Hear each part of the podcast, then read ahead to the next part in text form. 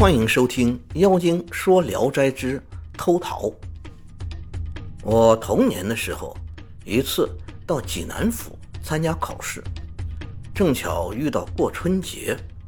按旧风俗，春节的前一天，城里的各行各业做生意的，要抬着彩楼，吹吹打打的到布政司衙门去祝贺，这叫做演春。我也跟着朋友到那里去看热闹。那天游人很多，人们把四面围得像堵墙，水泄不通。大堂上坐着四位官员，身上都穿着红袍，东西面对坐着。那时我年纪还小，也不懂得堂上是什么官只听见人声嘈杂。鼓乐喧天，震耳欲聋。忽然有一个人领着一个披头散发的童子，挑着一副单子走上堂来，好像说了一些话，只是人声鼎沸，也听不清他说的是什么。只见大堂上的人在笑，接着就有个穿黑色衣服的衙役传话说，让他们演戏。那人答应了，刚要表演。又问道：“耍什么戏法啊？”堂上的人相互商量了几句，就见有个衙役走下堂来，问他有什么拿手的好戏法。那人回答道：“我能颠倒生物的时令，生长出各种各样的东西。”衙役回到堂上禀报后，又走下来，说叫他表演取桃子。耍戏法的人点头答应了，脱下衣服盖在竹箱上，故意装出一副埋怨的样子，说：“官长们，委实不明白事理啊！眼下兵还没有化，叫我哪里去取桃子呢？不去取吧，怕惹得官长生气，这可叫我怎么办？”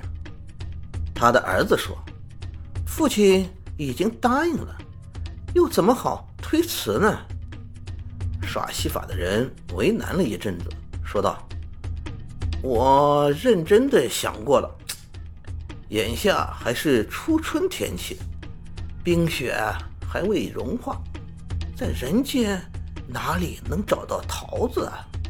只有王母娘娘那蟠桃园里。”四季如春，兴许啊会有桃子，可是必须到天上去偷，才能得到桃子啊！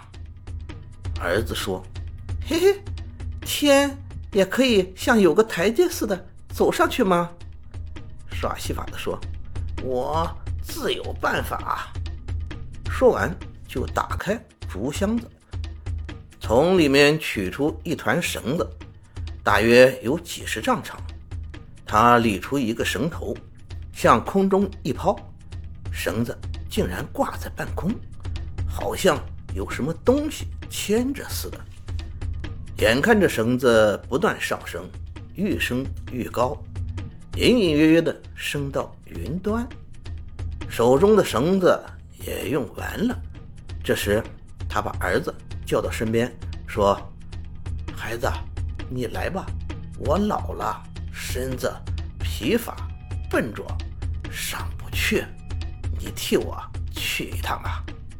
接着就把绳子头交给儿子，说：“抓着这根绳子，就可登上去。”儿子接过绳子，脸上显出很为难的样子，埋怨说：“爹爹真是老糊涂了。”这样一条细细的绳子，就叫我顺着它爬上万丈高天。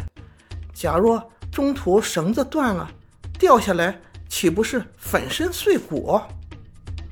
父亲哄着而又严肃地说：“我已经出口答应人家了，后悔也来不及了。还是麻烦儿子去走一趟，不要怕苦，万一能偷来桃子。”一定能得到百金的赏赐，到时我一定给你娶个漂亮的媳妇。”儿子无奈，用手拉着绳子，盘旋着向上攀去，脚随着手向上移动，活像蜘蛛走钢丝那样，渐渐没入云端，看不见了。过了一会儿，从天上掉下一个桃子，像碗口那么大。耍戏法的很高兴，用双手捧着桃子献到堂前。堂上的官员看了老半天，也说不清是真是假。这时，绳子忽然从天上掉下来，耍戏法的惊慌失色地喊道：“糟了，天上有人把绳子砍断了！我儿子可怎么下来呀？”又过了一会儿，又掉下来一个东西，一看，原来是他儿子的头。他捧着儿子的头，哭着说：“这一定是偷桃时被看守人发现了，我的儿子算完了。”正哭得伤心时，从天上又掉下来一只脚，一会儿肢体躯干都纷纷的落下来。耍戏法的人很是伤心，一件一件的都捡起来装进箱子，然后。加上盖说：“老汉只有这么个儿子，每天跟我走南闯北。今天遵照官长的命令，没有料到遭到这样的惨祸，只好把他背回去安葬了。”于是他走到堂上，跪下哀求说：“为了去偷桃子，我儿子被杀害了，大人们可怜小人。”请赏给几个钱，也好收拾儿子尸骨。日后我死了，也当报答各位官长的恩情。堂上的官员很惊骇，各自拿出许多银钱赏他。他接过钱，缠到腰上，从堂上走下来，用手拍打着箱子，招呼说：“八八儿啊，我赶快出来！”谢谢各位大人的赏钱，还等到什么时候啊？忽然，一个披头散发的小孩用头顶开箱盖，从箱子里走出来，朝堂上磕头。一看，原来就是他的儿子。因为这个戏法耍得太神奇了，直到现在我还记得很深刻。后来听人说。白莲教能表演这个法术，我想这可能就是他们的后代吧。感谢您的收听，您的支持是我持续创作的最大动力。